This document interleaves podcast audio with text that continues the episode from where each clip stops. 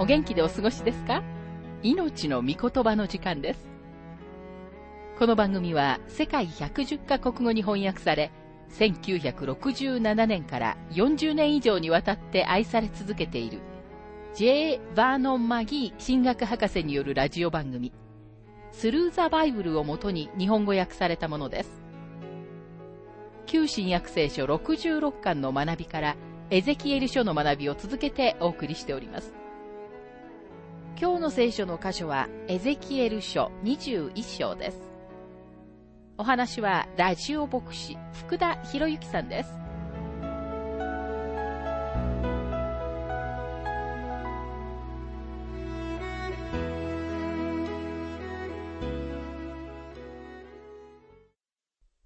さて、エゼキエル書21章の学びに入りますが、この書を学ぶのはとても重要なことです。なんならエゼキエル書のメッセージは、私たちが今日生きているこの時代にとても適切なものであるからです。エゼキエル書の言葉は何年も前に語られたものですが、彼は単純に繰り返しています。次のような種の言葉が私にあった。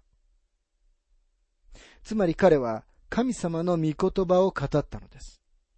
神様の御言葉ですから、このメッセージには、今の時代にも生きた命の御言葉であり、その真理をあなたの生活に適用することができます。リベラル主義者は、目次録と同じように、エゼキエル書は理解できないし、現代の私たちのためのメッセージはそこにはないと言います。しかしエゼキエル書は理解するのが難しいことはなく、そのメッセージは私たちのためにとても実際的であるということができるのです。21章はエゼキエル書の中でも最も重要な章の一つです。なぜならこの章はバビロンの王がこれからメシアが来られるまでのダビデの家系の最後の王を取り除くことをとてもはっきりさせているからです。エゼキエル書21章の一節。次のような主の言葉が私にあった。エゼキエルはこの言葉をこの章の中で3回繰り返します。選択肢は2つしかありません。これを全知全能の神様である主が言われた神様の御言葉であると同意するか、あるいはエゼキエルが嘘をついているか、という立場を取るかの二つだけです。確かに主がこれを彼に言われたのであって、エゼキエルは自分の見解を述べているのではないのです。エレミアは自分の感情に圧倒されていました。彼の感情は彼が口にする一つ一つの言葉の中に入っていました。しかしエゼキエルはそうではありませんでした。神様がエゼキエルを任命された彼のミニストリーの初めに、エゼキエルは反抗的で頭の固い人々に語るべきであると神様は言われました。そして神様はその時同時にご自分がエゼキエルの頭を彼らよりも固くすると言われたのです。もしかしたら彼が本当にはっきりとこの民に語るために、その硬さが少し彼の心の中にも入っていったのかもしれないと思います。もしこのメッセージにエゼキエルの感情が入っていたなら、彼は自分が述べ伝えなければならないメッセージに押しつぶされてしまったかもしれません。エゼキエル書21章の2節から3節人の子よ、顔をエルサレムに向け、聖女に向かって語りかけよ。イスラエルの地に向かって予言せよ。イスラエルの地に言え。主はこうおせられる。今私はあなたに立ち向かう。私は剣を鞘から抜き、あなたのうちから正しいものも悪者も立ち滅ぼす。今までは神様の憐れみの手が差し伸ばされていたのですが、今は裁きがすでに来ており、他の選択肢はありません。神様はご自分の町エルサレムに向かって初めて次のように言われました。あなたのうちから正しいものも悪者も立ち滅ぼす。正しいものとは誰のことでしょうか？この人たちは私たちの時代で言えば、教会のメンバーではあるけれども、救われておらず、儀式だけを取り行う宗教的な人々のことです。残念ながらとても多くの人々が罪をそのままにして、その上に宗教的儀式という絆創膏を貼っています。彼らはその絆創膏を外して、その傷が自分たちを滅ぼす前に、傷口を切開して手術する必要があるのです。それと同様に宗教的になることで罪を取り除くことはできないのです。ですから神様は言われました。私は今立ち滅ぼす。私は剣を持って入って行き、町を滅ぼすつもりだ。エゼキエル書21章の4節私があなたのうちから正しいものも悪者も立ち滅ぼすために、私の剣は鞘を離れて、ネゲブから北まですべてのものに立ち向かう。神様は剣を鞘から抜かれます。南のネゲブから北までずっと立ち滅ぼされるのです。エゼキエル書21章の5節この時すべてのものは主である私が剣を鞘から抜いたことを知ろう。剣はもう鞘に収められない。一度抜かれた剣はもう鞘に収められないのです。裁きの時がすでにやってきたのです。六節から七節人の声を嘆け。彼らが見ているところで腰が砕けるほど激しく嘆け。彼らがあなたに、なぜあなたは嘆くのかと言うなら、その時あなたは言え。この知らせのためだ。それが来ると、すべてのものは心がしない。すべてのものは気力を失い。皆意気消沈し、誰の膝も震える。今それが来る。それは実現する。神である主の蜜げ。神様はここでエゼキエルに何かをするように命じられました。そのようにすることで、エゼキエルは神様の心を明らかにしています。民はエゼキエルが自分たちに例え話をすることに不平を言ってきました。エゼキエル書20章の49節には次のように書かれています。そこで私は叫んだ。ああ、神主よ。彼らは私について、彼は例え話を繰り返しているものではないか、と言っています。実際に彼らは彼のメッセージはわからないと言っていたのです。しかし実際彼らはもともと神様のメッセージを理解したくありませんでした。彼らは物事が間違っていると言われるのが好きではなかったのです。私たちも時々、主イエスの例え話は愚かで理解しにくいと思うことがあります。しかしもしあなたが心からそれを理解したいと思うなら、そんなことは決してないのです。主の時代の宗教的な指導者たちには、主が何を言っておられるか理解できました。だからこそ彼らは主を憎んだのです。なぜなら彼らは、主が自分たちに対して裁きを語っておられるのだということを理解したからです。エゼキエル書21章の8節ついで私に次のような主の言葉があった。あなたがメッセージを理解できなかったことのために、エゼキエルは繰り返します。9節から10節人の子よ、予言して言え。主はこうせられると言え。剣、一振りの剣が尖れ、磨かれている。虐殺のために磨かれ、稲妻のようにそれは磨かれた。我々はそれを喜ぼうか。私の子の杖も、すべての木のように退けられる。神様はこれから町を裁かれます。この言葉は、今までエルサレムを慕って来られた方である神様の唇から出てきたとても恐ろしい言葉です。主イエスもまたエルサレムのために泣かれました。なぜなら主はこの町を愛しておられたからです。また23章の37節から38節にはこのように書かれています。ああ、エルサレム、エルサレム、預言者たちを殺し、自分に使わされた人たちを石で撃つ者。私は面取りがヒナを翼の下に集めるように、あなたの子らを幾度集めようとしたことか。それなのに、あなた方はそれを好まなかった。見なさい。あなた方の家は荒れ果てたままに残される。もしその裁きがどれほどひどかったかを知りたいなら、ローマ人テトスが紀元70年に来て町を破壊して平らにしてしまった時に何が起こったかを読んでください。それはちょうどネブカデネザルがエゼキエルの時にしようとしているのと同じです。神様はご自分が何をしようとしておられるかをはっきりと示されます。このメッセージは何も新しいメッセージではありません。イザヤ書の中に次のように書かれています。イザヤ書66章の16節実に主は火をもって裁き、その剣で全ての肉なるものを裁く。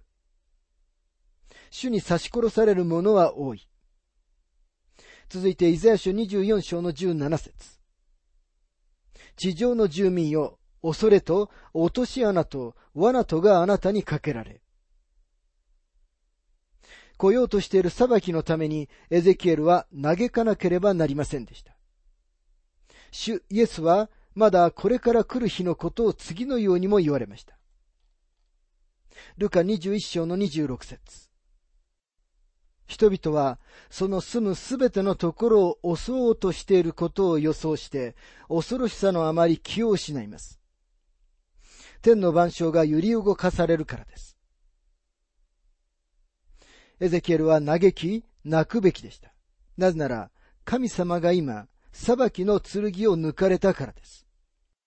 私たちの時代にも先に裁きが待っています。これはエゼキエルの時代にもそうであったように、今も決して人気のあるメッセージではありません。エゼキエル書21章の18節ついで私に次のような種の言葉があった。確かにエゼキエルはこのことを繰り返し強調しています。21章の19節人の子よ、バビロンの王の剣が来るために、二つの道に印をつけ、二つとも一つの国から出るようにせよ。町に向かう道の始まりに一つの道しるべを刻みつけておけ。言い換えればネブカデネザルはどの道を通ってエルサレムに来るか決めたかったのです。ところで彼は主に立ち返るようになるのでしょうか残念ながら彼は異教徒で占いと更新術を使います。21節バビロンの王は道の分かれ目、二つの道の辻に立って占いをしよう。彼は矢を振り混ぜて、テラフィムに伺いを立て、肝を調べる。このような方法が当時使われていましたし、実際に今日も使われているのです。彼は矢を振り混ぜてと書かれていますが、これはサイコロを投げたり、お茶の葉を見たりするようなものでした。彼は矢を下に落として、エルサレムまでどの方向を取るべきかを決めるために、矢がどちらの方向を指しているかを見ました。ネブカデネザルは完全に異教の王でした。ところが神様は彼の行動を上から支配されます。そのことを覚えておくことが大切です。25節悪に汚れたイスラエルの君主よ、あなたの日、最後の刑罰の時が来た。悪に汚れたイスラエルの君主よ、とは、ゼデキアのことです。ここには、あなたの日、最後の刑罰の時が来た、と書かれています。裁きの時が来ました。これは終わりの時です。聖書にはこの時代の終わりに関してとても多くのことが言われています。ダニエルもまたこの表現を使いました。ダニエル書11章の35節には終わりの時と書かれています。また、主イエスの弟子たちは、主に次のように尋ねました。また24章の3節お話しください。いつそのようなことが起こるのでしょう。あなたの来られる時や世の終わりにはどんな前兆があるのでしょう。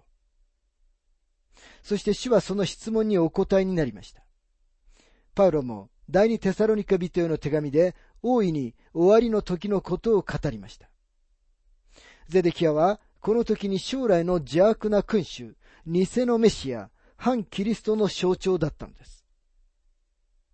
エゼキエル書21章の26節神である死はこうおせられる。被り物は脱がされ、冠は取り去られる。すべてがすっかり変わり、低いものは高くされ、高いものは低くされる。ゼデキアは低くされ、創世記49章の10節にあるように、ついには白が来て、つまり、メシアが来られるまで、誰もダビデの王座につく者はいないのです。エゼキエル書21章の27節廃墟だ、廃墟だ。私はこの国を廃墟にする。このようなことは私が授ける権威を持つ者が来るまでは、かつてなかったことだ。これは注目すべき予言です。私が授ける権威を持つ者が来るまでは、かつてなかったことだ。とは、主イエスのことを指しています。ゼデキアの後、主イエスまでダビデの家系で王座についた者は一人もいませんでした。ゼデキアは誰一人その王座につくことはできないと言っているのです。主イエスただお一人だけがその王座につくお方です。今この時主は神様の右手に座っておられ、この地上を統治するために来られる時に、ご自分の敵たちが足台とされるのを待っておられるのです。この素晴らしい予言は、遡って創世記49章の10節から始まりました。ヤコブがイスラエルの12の部族になった自分の12人の息子たちに関する予言を与えていた時です。彼はそこで次のように言いました。王権はユダを離れず、統治者の杖はその足の間を離れることはない。ついには白が来て、国々の民は彼に従う。統治者の杖、または被釈は王を意味します。ヘブル語のついに主が来てというヘブル語の表現は白という言葉にとてもよく似ています。これは主イエスのことを語っています。エゼキエル書21章の29節彼らがあなたに虚しい幻を見せ、あなたにまやかしの占いをするとき、その剣は汚れた悪者どもの首に当てられ、彼らの日、最後の刑罰の時が来る。エゼキエルはアモン人たちの裁きのことを語っているのですが、同時にここでも最後の刑罰の日が来るという表現が書かれていて、時代の終わりをほのめかしています。テサロニケ人への手紙2章の8節では、パウロは終わりの時について次のように書いています。その時になると、不法の人が現れますが、主は御口の息を持って彼を殺し、来臨の輝きを持って滅ぼしてしまわれます。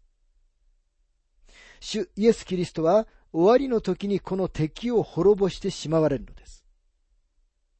エゼキエル書21章の31節から32節私はあなたの上に私の憤りを注ぎ、激しい怒りの火を吹きつけ、滅ぼすことに巧みな残忍な者たちの手にあなたを渡す。あなたは火の焚き木となり、あなたの血はその国の中で流され、もう思い出されることはない。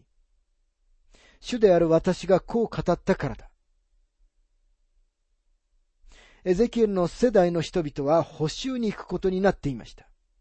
彼らに関する限り、それが終わりになったのです。そしてイスラエルの地に帰ってくるのは彼らの子供たちになるのです。さて、22章の学びに入りますが、この後はイスラエルの国に来ようとしていた裁きに関する最後の予言を含んでいる部分が続きます。20章から24章では、エゼキエルのメッセージはすでに補修になった二つのグループに向けられていました。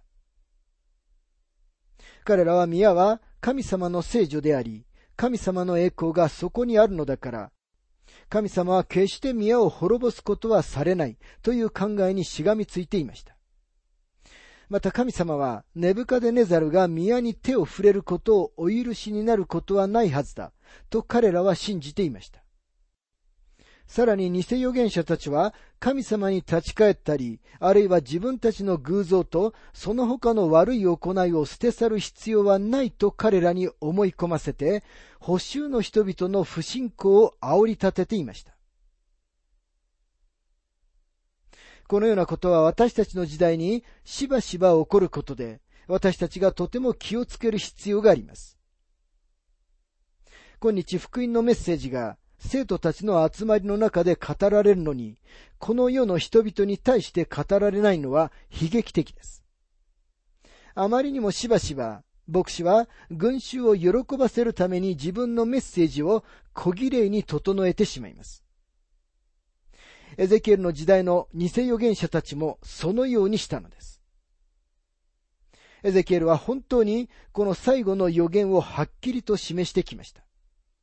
20章では彼はイスラエルの南部でベールシェバの付近のネゲブに関する予言をしました。その予言の中で神様は、エゼキエル書20章の47節にあるように、私はお前のうちに火をつけると言われました。その地域は今日、ドアノブのように丸坊主です。そこにはどんな大きさの植物も何一つ生えていません。全体としても人の腕よりも太い木は決して見つけられません。そこには昔森があったのですが、神様はその森を裁かれました。そして21章には、主イエスが来られるまでは、誰一人ダビデの王座に座る者はないという素晴らしい予言がされました。見つかいがマリアに、ルカ一章の32節にあるように、神である主は、彼にその父、ダビデの王位をお与えになりますと言った時に意味していたのはこのことです。ご覧のように、クリスマスの時でさえ、エゼキエル書をそばに置いて、あなたの理解を助けるのは良いことなのです。ですから預言者たちが私たちに与えてくれる背景が、今日の私たちには必要なのです。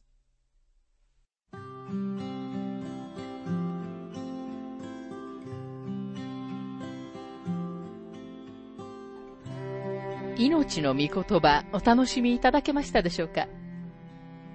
今回はメシアが来られるまでというテーマでエゼキエル書21章1節から31節をお届けしました。お話はラジオ牧師福田博之さんでした。なお、番組ではあなたからのご意見、ご感想、また聖書に関するご質問をお待ちしております。お便りの宛先は郵便番号592-8345大阪府堺市浜寺昭和町4-462浜寺聖書協会命の御言葉の係メールアドレスは全部小文字で ttb.hbc.gmail.com です。どうぞお気軽にお便りをお寄せください。それでは次回までごきげんよう。